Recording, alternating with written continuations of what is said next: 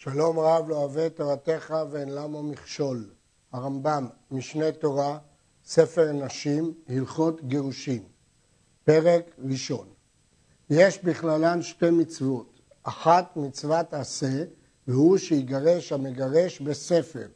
שנייה, מצוות לא תעשה, והיא שלא יחזיר גרושתו משנישאת. צריך להעיר שהמצוות עשה של גירושין איננה דומה למצוות אחרות. הרמב"ם בספר המצוות מסביר שיש מצוות שחובה על האדם לקיים אותן, אבל ודאי שאין חובה על האדם לגרש את אשתו. אלא מהי מצוות גירושין? הרמב"ם בכמה מצוות בספר המצוות מסביר שיש מצוות שהן הגדרה, כלומר מצוות של פרוצדורה. שאם בעל מגרש את אשתו בגט, היא גרושה, ואז יש לזה הרבה השלכות, שהיא אסורה לכהן, שהיא מותרת להינשא לאחר וכדומה. אבל עצם הגירושין בגט זאת הגדרה מצוות גירושין. החוק של גירושין הוא בגט. שנית, נשים לב שהדגש הרמב"ם הוא על הספר, ספר כריתות, ספר כורתה. יש תנאי שצריך לתת אותו, אבל הספר הוא המגרש. פרק ראשון, הלכה א', אין האישה מתגרשת אלא בכתב שיגיע לה, וכתב זה הוא הנקרא גט. ועשרה דברים הן עיקר הגירושין מן התורה ואלו הם, שלא יגרש האיש אלא ברצונו, ושיגרש בכתב ולא בדבר אחר, ושיהיה עניין הכתב, כלומר תוכן הכתב, שגרשה והסירה מקניינו, ושיהיה עניינו דבר הכורת בינו לבינה, ושיהיה נכתב לשמה, ושלא יהיה מחוסר מעשה אחר כתיבתו, אלא נתינתו לה, ושיתננו לה, שיתננו לה בפני עדים, ושיתננו לה בתורת גירושין, ושיהיה הבעל או שלוחו, הוא שנותנו לה. ושאר הדברים שבגט, כגון הזמן וחתימת העדים וכיוצא בהן, הכל מדברי סופרים. נשים לב שבמניין עשרת הדברים הללו שהרמב"ם מנה כאן, הוא הלך לפי סדר העניין ולפי סדר הזמנים, הרצון, הכתב, הנתינה וכדומה. בראיות מן הפסוקים סידר הרמב"ם לפי סדר הפסוקים בהלכה הבאה. ובכן נסביר את הדברים. עיקר הגירושין הוא הגט, הכתב. אין האישה מתגרשת אלא בכתב שיגיע לה. יש שרצו להוכיח מכאן שאין צריך שהאישה תזכה בגט בהלכות קניין, אלא רק תקבל אותו, שנאמר, יגיע לה. רק שיגיע לה ונתן בידה. לא והקנה לה, היא לא צריכה לקנות את זה, אלא צריך להגיע לידה. ויש חולקים. כפי שאמרנו, עיקר הגירושין זה הספר. ובכן, עשרת הדברים הם, אין האישה מתגרשת אלא בכתב שיגיע בה, ומוניע הרמב"ם את עשרת הדברים ששייכים לכתב. ראשית, שלא יגרש האיש אלא ברצונו. הרצון בגירושין הוא אה, תנאי ראשון בגט. דהיינו, שלא בכפייה. אנחנו נלמד לקמן שגט המעושה, מה דינו, אם כפו אותו לתת גט. כי צריך תנאי שהוא יאמר רוצה אני, שייתן ברצון. לכן אי אפשר לכפות בה לתת גט, אלא אם כן בסוף הוא יגיד רוצה אני כפי שנלמד לכאן. שיגרש בכתב ולא בדבר אחר, כבר ביארנו, שיהיה עניין הכתב, התוכן של הכתב, שגרשה והסירה מקניינו. ושיהיה עניינו דבר הכורת בינו לבינה, כריתות גמורה. כל הדברים האלה הרמב"ם מפרש לקמן אחד אחד. הרמב"ם השמיט מספר תנאים. הוא השמיט שליחות בכתיבת הגט. הוא לא כתב שיכתבנו הבעל או בשלוחו. ויש שרצו להוכיח מכאן שמה שכתוב בתורה וכתב מתייחס לסופר ולא לבעל.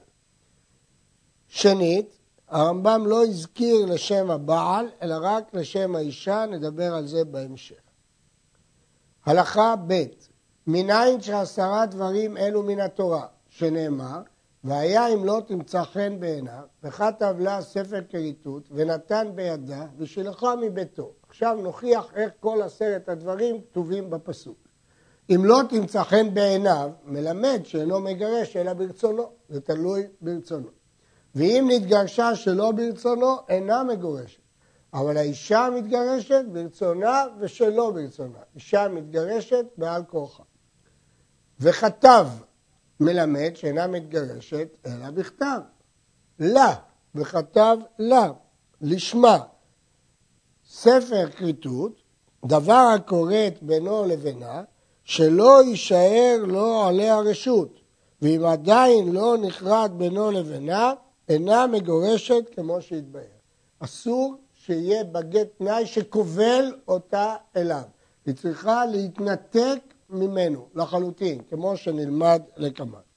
ונתן בידה, מלמד שאינה מתגרשת עד שיינתן הגט לידה או ליד שלוחה, שהוא כידה, או לחצרה, שהכל כידה כמו שהתבהר פרקי הלכה.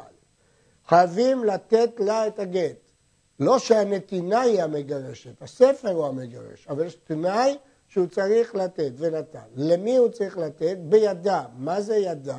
או ידה ממש, או שלוחה, או חצרה, שנלמד מפסוק שגם אלה נקראים ידה. ושילחה, שיהיה עניין הגט שהוא המשלח אותה, לא ישלח עצמו ממנה. הניסוח של הגט צריך להיות שהוא משלח אותה. עכשיו יבוא ההסבר אה, יותר באריכות, מה פירוש שהוא משלח אותה. כיצד? כתב לה הרי את משולחת, הרי את מגורשת, הרי את לעצמך, הרי את מותרת לכל אדם, וכל כיוצא בזה העניין, הרי זו מגורשת. כי התוכן הוא שהוא אה, מגרש אותה. וגופו של גט, הרי את מותרת לכל אדם. נשים לב, הרמב"ם לא הזכיר שצריך לומר ודן לוי מנח ספר כריתות ואיגרת, אה, כפי שהגמרא אומרת לקמן, וזאת מחלוקת רבנן ורבי יהודה. בפירוש המשניות פסק הרמב"ם כרבי יהודה שצריך להזכיר. הר"ן כתב שהוא דין לכתחילה, אבל יש מפרשים שכתבו שפוסל גם בדיעבד, אבל הרמב"ם לא הזכיר את זה. אחרים ביארו שלא בגלל שהרמב"ם פה חלק ופסק שלא כרבי יהודה, המשפט נצרך, אבל זה לא גופו של גט. אבל אם כתב לה איני בעליך, איני ארוסיך, איני אישיך, אין זה גט. שנאמר ושילחה, לא שישלח עצמו. צריך להגיד שהיא משולחת, היא מגורשת, לא שהוא מתפטר ממצבו. וכן הכותב לאשתו הרי את בת חורין, אינו גט. יש להעיר שהרמב"ם בפרק י' מסביר שכשכתוב שהגט בטל או אינו גט או אינה מגורשת, הגט בטל מן התורה. כשכתוב שהגט פסול, הכוונה פסול מדברי חכמים, אך מהתורה כשר.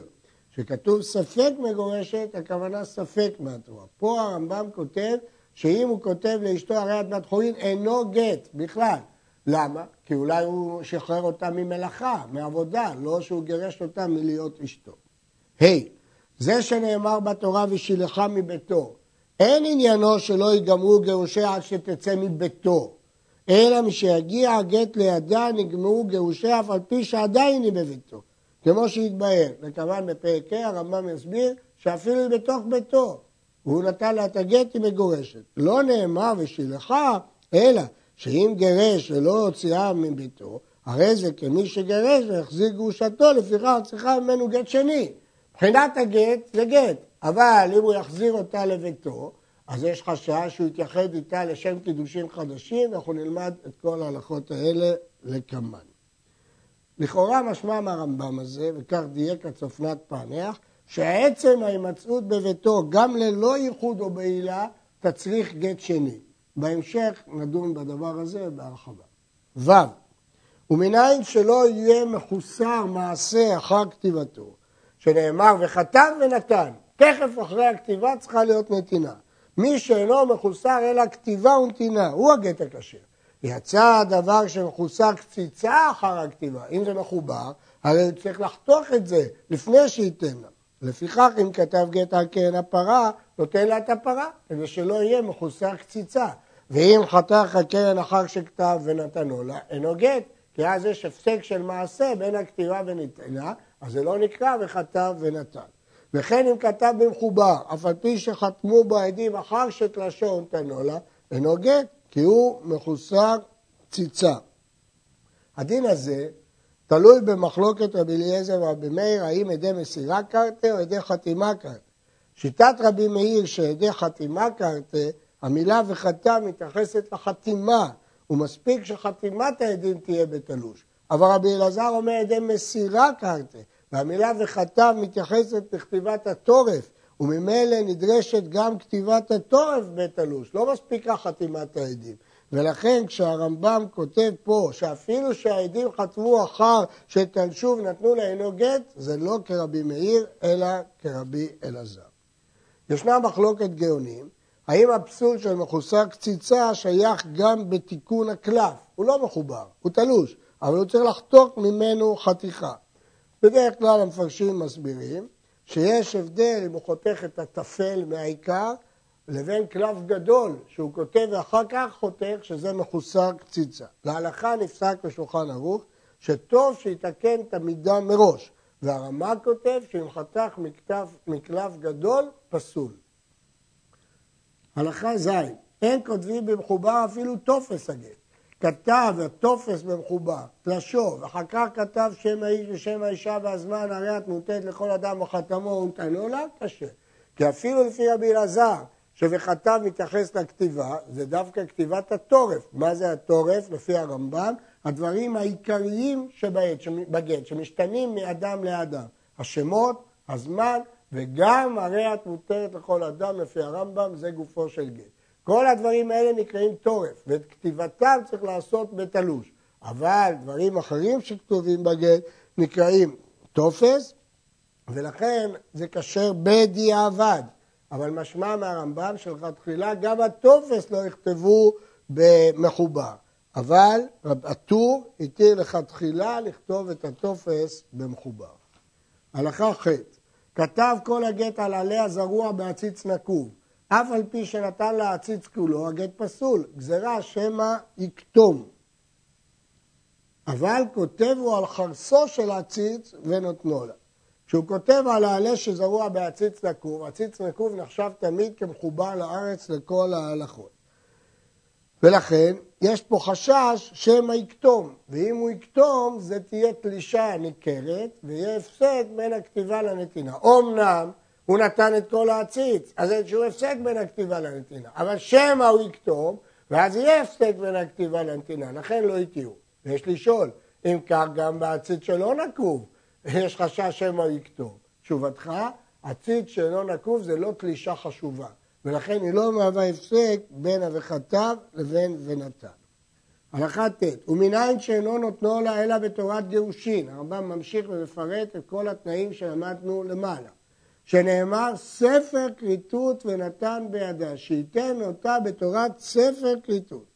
אבל אם נתנו לה בתורת שהוא שטר חוב או מזוזה, או שנתנו בידה והיא ישנה, ונאורה והרי הוא בידה, אינו גט.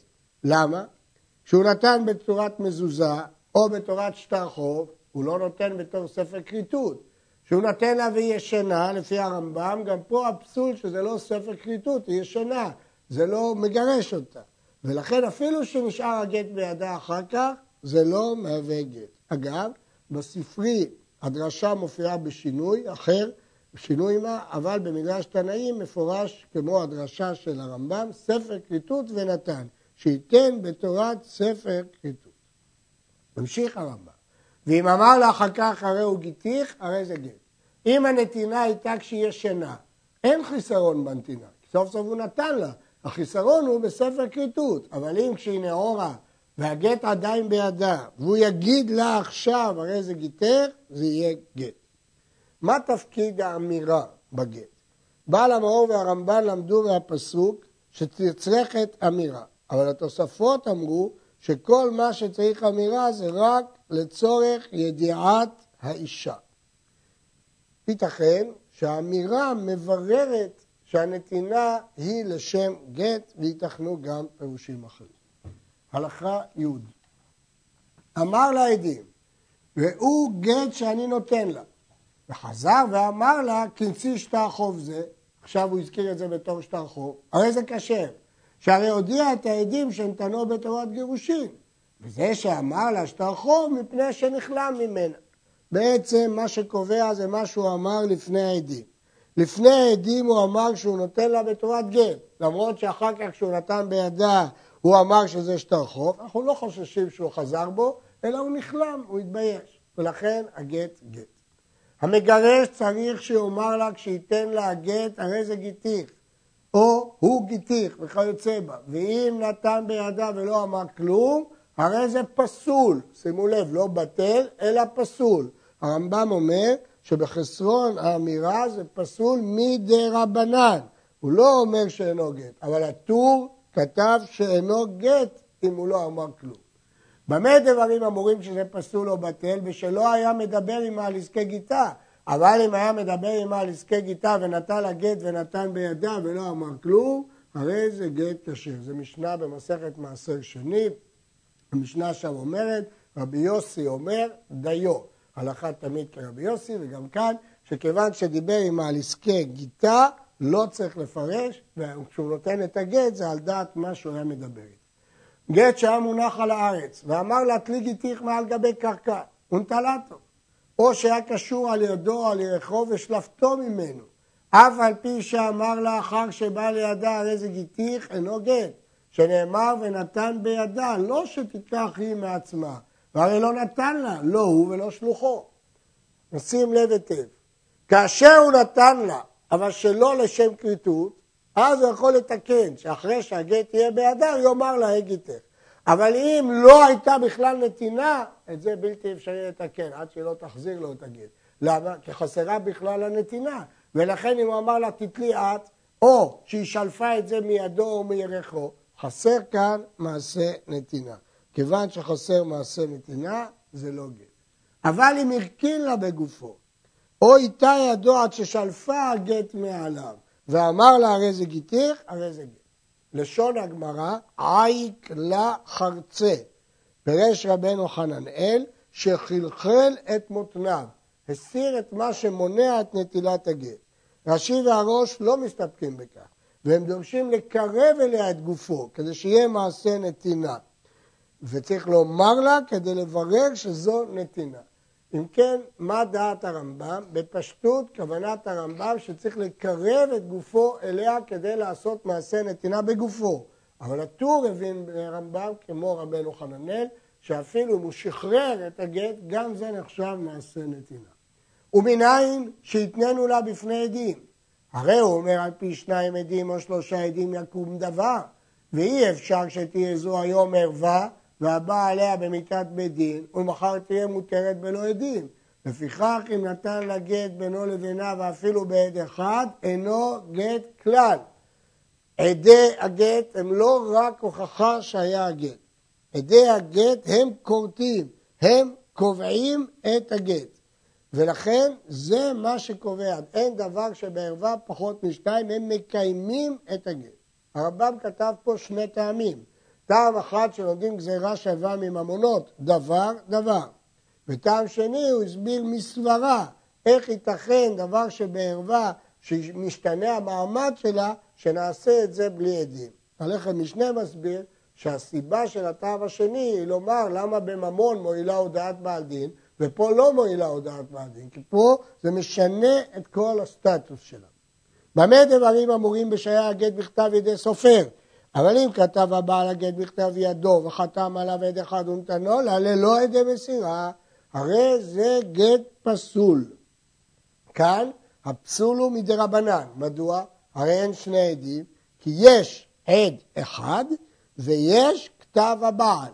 כיוון שיש כתב היד הבעל וחתימתו ויש עד אחד, אז מהתורה הוא כשר, מדרבנן הוא פסול. ממשיך הרמב"ם. אם כתב עליו הבעל גט בכתב אדם עבד אחד ונתנו להרי זה גט פסול, מה פירוש גט פסול? יש גרסה ברמב"ם ופוסל לכהונה. הרעב"ד העיר על כך. הרעב"ד אומר, משמע מכאן, שאם לא היה כתב הבעל אלא כתב הסופר ועד, אינו פוסל לכהונה. וזה לא ייתכן שגם כתב סופר הוא פוסל לכהונה. ואכן בכתבי יד התוספת הזאת פוסל לכהונה לא מופיע. כל הנושא הזה הוא תלוי במשנה, שכתוב במשנה, כתב בכתב ידו ואין עליו עדים, ורב אומר שמדובר בכתב ידו ולא בכתב ידי הסופר. ט"ו, תקנת חכמים היא שיהיו העדים חותמים על הגט. שמא ייתן לגט בפני שניים וימותו, ונמצא שהגט שבידה כחרס מחרסי האדמה, שהרי אין בו עדים. לפיכך תקנו שיעידו מתוכו. ואף על פי שהעדים בתוכו, נותנים לה בפני שניים, בין אותם עדים החתומים עליו, בין בפני שניים אחרים, שעיקר הגירושין בידי מסירה. ובכן הרמב"ם פוסק שעדי מסירה קרתם, ועיקר הגירושין בידי מסירה. אז למה צריך בכלל עדי חתימה? כיוון שאנחנו חוששים שעדי מסירה ימותו, ואז הגט לא יהיה שווה בידה כלום, ולכן אנחנו רוצים שיהיו העדים בתוכו. לכתחילה לא מסתפקים בזה, ודורשים מסירה בפני העדים. ומה הדין בדיעבד? כותב הרמב"ם בהלכה ט"ז, חתמו בו שניים ועבר ונתנו לה בינו לבינה, בלי עדי מסירה.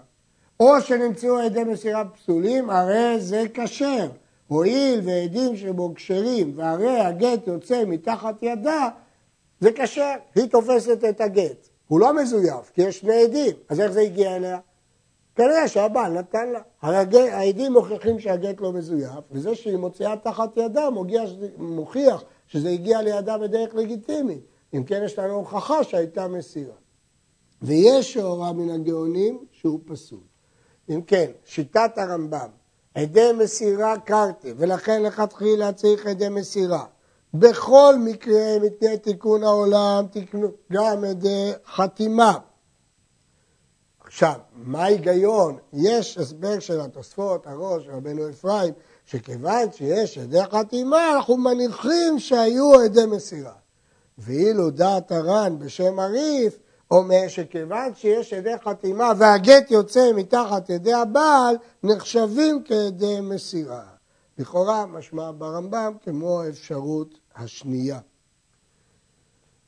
אם כן, אמרנו שלכתחילה צריך עדי מסירה וגם עדי חתימה מפני תיקון העולם. בדיעבד אם יש רק עדי חתימה ואין עדי מסירה, יש מהגאונים אומרים שהוא פסול, הרמב"ם פוסק שהוא כשר. היו עדיו מתוכו פסולים, אפילו אחד פסול ואחד כשר, ונתנו לה בפני שני עדים כשרים, הרי זה פסול, שנמצא כמזויף מתוכו.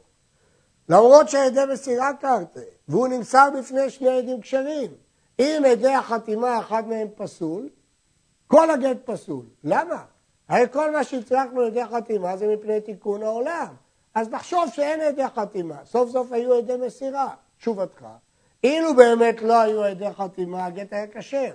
אבל כיוון שיש עדי חתימה מפני תיקון העולם, והם פסולים, אנחנו פוסלים כי זה מזויף מתוכו. איך נכשיר גט כזה שהעדים החתומים עליו פסולים?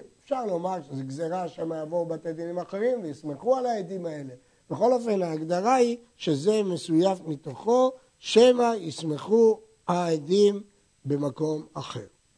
נשים לב שהרמב"ם הדגיש שאפילו עד אחד פסול ואחד כשר, כבר זה נחשב מזויף מתוכו. הרחיק את העדים מן הכתב, מלוא שתי שיטים. שיטים זה שורות. רווח בין תוכן הגט לבין חתימת העדים. הגמרא במטרה מביאה מחלוקת תנאים ואמוראים בגודל הרווח. והרמב"ם הרחיב על כך בהלכות מלווה. כאן פסול, אם הוא הרחיק זה פסול. העדים צריכים לחתום צמוד לגט. כמה ירחיק את העדים מן הכתב? פחות מכדי שתי שיטים, פחות משתי שורות. כדי שיהיו נקראים עמו, שהחתימה תעיד על התוכן, היא צריכה להיות צמודה לתוכן. במה דברים אמורים? שהיה גט יוצא מתחת ידה ולא היו שם עדי מסירה. אבל אם מסרו לה בעדים, אף על פי שהם מורחקים הרבה ואין נקראים עמו, אף על פי שאין חתום עליו את כלל, הרי זה כשר, שעיקר הגירושים בידי מסירה. נשים ליבנו, יש פה עדי מסירה, אז הגט כשר, מה אכפת לי שידי החתימה מרחוק? אלא מה? הרי בהלכה הקודמת אמרנו שאם אחד מעדי החתימה פסולים, הגט פסול משום מזויף מתוכו. פה הוא לא מזויף מתוכו, הוא לא פסול, רק העדים חותמים מרחוק, אבל אם לא צריך אותם בכלל, תחשוב אותם כמי שאינם, והגט כשר. אגב, בהלכות מלווה ולווה, הרמב"ם פסל שהעדים חתמו ברווח. הבית שמואל כותב כי שם בשטר מלווה צריך לעמוד ימים רבים. הרעב"ד השיג ואמר שהוא חושש להחמיר בזה. אולי יוסיפו כל מיני תנאים בין התוכן של הגט לעדים. הרי העדים חתמו במרחק של שתי שורות, הוא יבוא מחר ויוסיף שם איזה תנאי שהוא רוצה. הרמב"ם סובר שלא חוששים שהיא תטיל תנאים לרעתה כשהגט אצלה. הלכה י"ט העדים שנותנים הגט בפניהם צריכים לקרוא ואחר כך יתננו לה. ואם נתנו לה בפניהם תחילה, חוזרים וקוראים אותו אחר שנתנו לה. קראו, והוא ביד הבעל או ביד שלוחו, והחזירו לו, וחזרו והכניסו לתוך ידו ונתנו לה, חוזרים וקוראים אותו. אנחנו חוששים שהוא מחזיק דבר שנראה כמו גט, אבל בפנים כתוב משהו אחר לגמרי, מזוזה או שטרחוב, אחר כך הוא יקלקל, היא תלך להינשא והוא יוכיח שזה בכלל לא גט. לכן העדים צריכים לקרוא כדי שהם יעידו שבאמת קיבל, קיבלה גט, ולכן הם צריכים לקרוא אותו. נשים לב, יש חומרה של הראש, שגם לאחר הנתינה צריך שוב לקרוא, שם הוא החליף, הרמב"ם לא הזכיר את זה. אבל אם הוא, הוא, הם קראו והחזירו לו והכניס לכיס, אולי הוא יחליף ועכשיו רוצים משהו אחר, אז צריכים לחזור ולקרוא. לא קראו, הוא נתן לה גט בלי שהעדים קראו, בפני עדים. נטלתו זעקותו לים או לאש, אי אפשר כבר לברר, אי אפשר עכשיו לקרוא אותו, הרי זו מגורשת. הואילו קראו תחילה, הם חוששים לו שהחליפו. ולא עוד, אלא אפילו אמר הבעל שטר אחר היה ולא היה הגט שקראתם, אינו נאמן והרי זו מגורשת.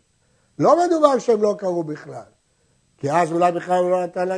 מדובר שהם קראו והחזירו לו את הגט, הוא הכניס את ידו לתוך כיסו, אנחנו חששנו שהם החליף, ובאמת הבעל טוען שהוא החליף, הוא לא נאמן. כיוון שסוף סוף פעם אחת הם קראו, אז זה נקרא שהגט גט. התוספות בתירוץ אחד חולקים ודנים בשאלה הזאת, האם זה גט או אינו גט, והאם היא יכולה להינשא וכדומה. הלכה כ"א, הרי שלא קראו הגט בתחילה, לא קראו את הגט. ונתן לה גט בפניהם וזרקתו לאור או לים, אף על פי שהבעל אומר גט כשר היה, הרי זה ספק מגורשת. כי אם לא קראו בכלל, אז יש ספק האם יש פה גט או לא גט. יש לשאול. אם זה ספק, נמצא שהעדים בכלל לא העידו על כלום. אם העדים לא העידו על כלום, אז צריך להיות בטל, כי זה כאילו גט בליעדים. הרמב"ם לא סבר כך. הרמב"ם סבר, העדים ראו שהוא נתן דבר שנראה כגט. אז זה ספק, אולי זה גט, אולי זה לא גט. בדעת התוספות, גם במקרה הזה, אם נישאת לא תצא, כיוון שסוף סוף ראו פה נתינה.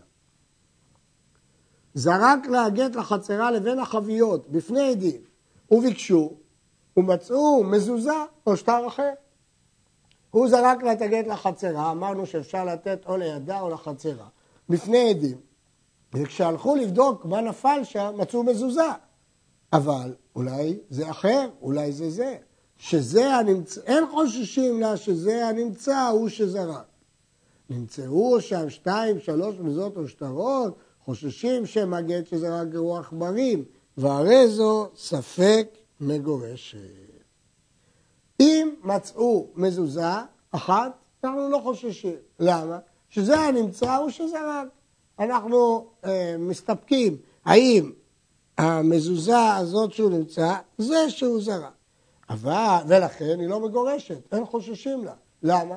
יש לנו כלל, כאן נמצא, כאן היה. זרקו איזשהו חפץ, בדקו אותו וראו שהוא מזוזה, אנחנו מניחים שזהו. למה?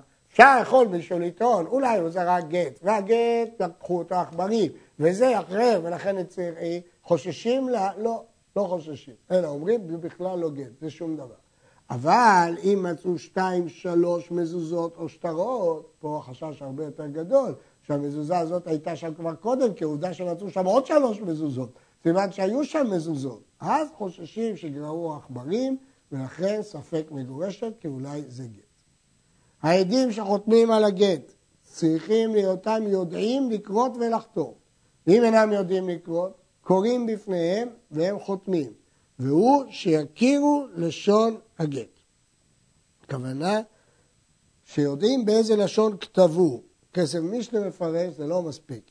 צריך שיבינו את המשמעות ויש להסתפק האם ניתן לתרגם להם או לא. הטור משמע שמותר גם לתרגם להם. מלשון הרמב"ם לכאורה משמע שלא יועיל לתרגם, זה יהפך להיות עד מפי עד. נמשיך. ואם אינם יודעים לחתום, רושמים להם על הנייר בירוק וכיוצא בו מדבר שאין רישומו מתקיים, והם כותבים על הרושם. ואין עושים כן בשאר שטרות. קל הוא שהקלו בגיטי נשים, כדי שלא יהיו בנות ישראל עגונות, הואיל וחתימת העדים בגט מדבריהם, כמו שבאר. הרי עיקר הגט הוא עדי מסירה. כל החתימה היא מפני תיקון העולם מדי רבנן. אז לכן הקלו שאפשר לרשום להם ברוק, והם ירשמו על הרוק. מה אמורים מכאן? שאם לא יהיו עדי מסירה, ואם כל הסמך יהיה על ידי חתימה, ודאי שזה לא יועיל והגט לא יהיה גט. אף על פי שחתימת העדים בגט מדבריהם, אם יש עדי מסירה, מפני תיקון העולם, התקינו שיהיו העדים מפרשים שמותיהם בגט.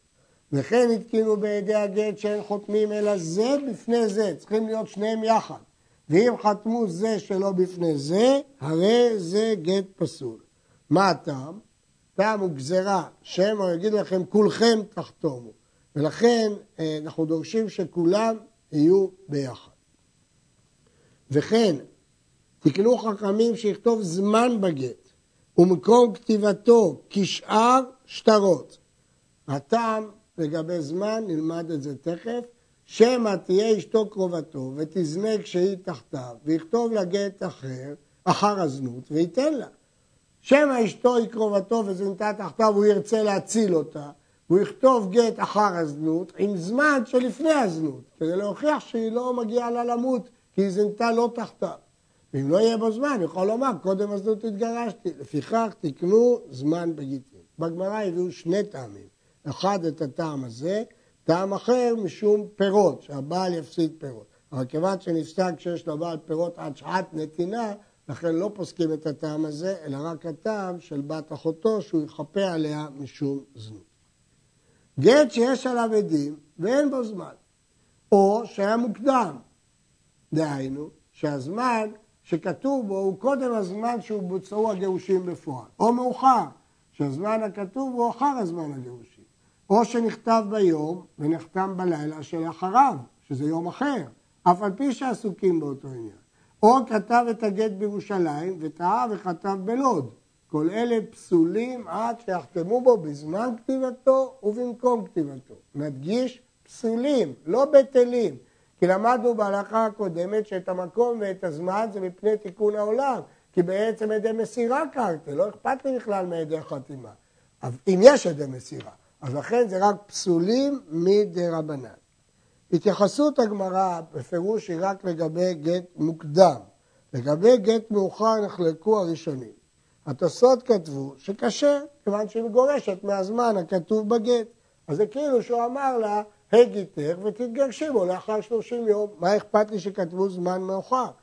הרמב"ם כתב שפסול. כזה משנה מסביר, מפני שעדיין יכול לחפות עליה. כיוון שהזמן לא מוכיח, אנחנו לא נסמוך בכלל על הזמן.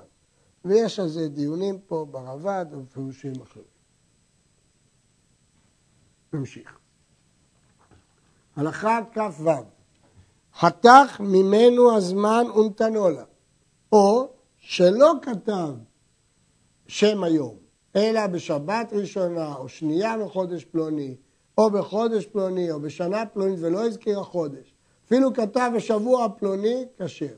וכן אם כתב בו היום גר השתייה, כשר. שמשמעו היום הזה שיצא בו הגט. מדברי הרמב"ם משמע שכשר בדיעבד, לא לכתחילה. מרש"י משמע שכשר גם לכתחילה. הגמרא שואלת, איך כשר? הרי יכול לחפות על בת אחותו, כי הוא כתב רק שבוע. אומרת הגמרא, כיוון שזה מועיל סוף סוף לשבוע שקודם ולשבוע שאחר כך. כלומר, אם גרמנו קצת לבטל את החשש שמא יכפה על בת אחותו, זה מספיק. הראב"ד כותב שחתך ממנו הזמן ונתנו לה, לכתחילה לא תינשא. כן, זה דיון שתלוי בהבנת הגמרא. מהרמב"ם משמע שחתך את הזמן כשר, משמע שיכולה גם להינשא לכתחילה. כ"ז וכן תקנו שיהיו מונים בגיטין למלכות אותו הזמן, משום שלום מלכות. כיוון שהמלכות מקפידה, אז כותבים כך וכך שנים לאלכסנדרוס, כך וכן הלאה. כתב לשם מלכות שאינה מלכות, אותה מדינה, או לבניין הבית, או לחורבן הבית. אם דרך אנשי אותו מקום למנות בו, הרי זה כשר. ואם אין דרכם למנות בו, הרי זה פסול. הראשונים נחלקו במסקנת הגמרא. תוספות הבין שקשה לכתחילה. הריב והרמב"ם הבינו שפסול. הכסף משנה מסביר שהדין הזה הוא כשהמלכויות מקפידות זו לזו. וכבר נהגו כל ישראל למנות בגיטין, או ליצירה, למסורת שלנו בבריאת העולם, או למלכות אלכסנדרוס מוקדון, שהוא מניין השטרות. זה הפך להיות המניין של השטרות שהיה נהוג עד ימי הראשונים. ואם כתב לשם מלכות אותו זמן במדינה שיש בה רשות לאותה מלכות, הרי זה קשה. משמע מהכסף משנה, שגם בזמן הזה יש לחשוש לשלום מלכות. אז איך אפשר לכתוב אלכסנדר, הרי כבר התחלפו המלכויות, כיוון שזה לפני הרבה זמן, אף מלכות לא חוששת שזה סוג של מרד. האומר לשניים כתבו וחיתמו תנו גט לאשתי. ונתאחר הדבר, ימים או שנים. או שנמצא הגט בטל וצריכו לכתוב לה גט אחר כאשר אחר כמה שנים, כמו שהתבהר. אז איזה זמן הם יכתבו? הזמן שהוא ציווה אותם או הזמן שהם כותבים? הרי אלו כותבים זמן הכתיבה במקום הכתיבה בפועל, לא הזמן שאמר להם הבעל כתבו, ולא אותו המקום שהוא אמר כתבו. כיצד? היו בירושלים כשאמר להם, והיו עומדים בתשרי ונתחרו עד ניסן והם בלוד, כותבים זמן הגט ניסן ובלוד, ששם נכתב הגט כשאר שטרות. כלומר, כל גט שנכתב ולא ניתן, כותבים אותו בפועל בזמן שהוא ניתן. מדוע? כי זה מחזק השיקרא לכתוב זמן ומקום שהוא לא הזמן והמקום שהוא ניתן. עד כאן.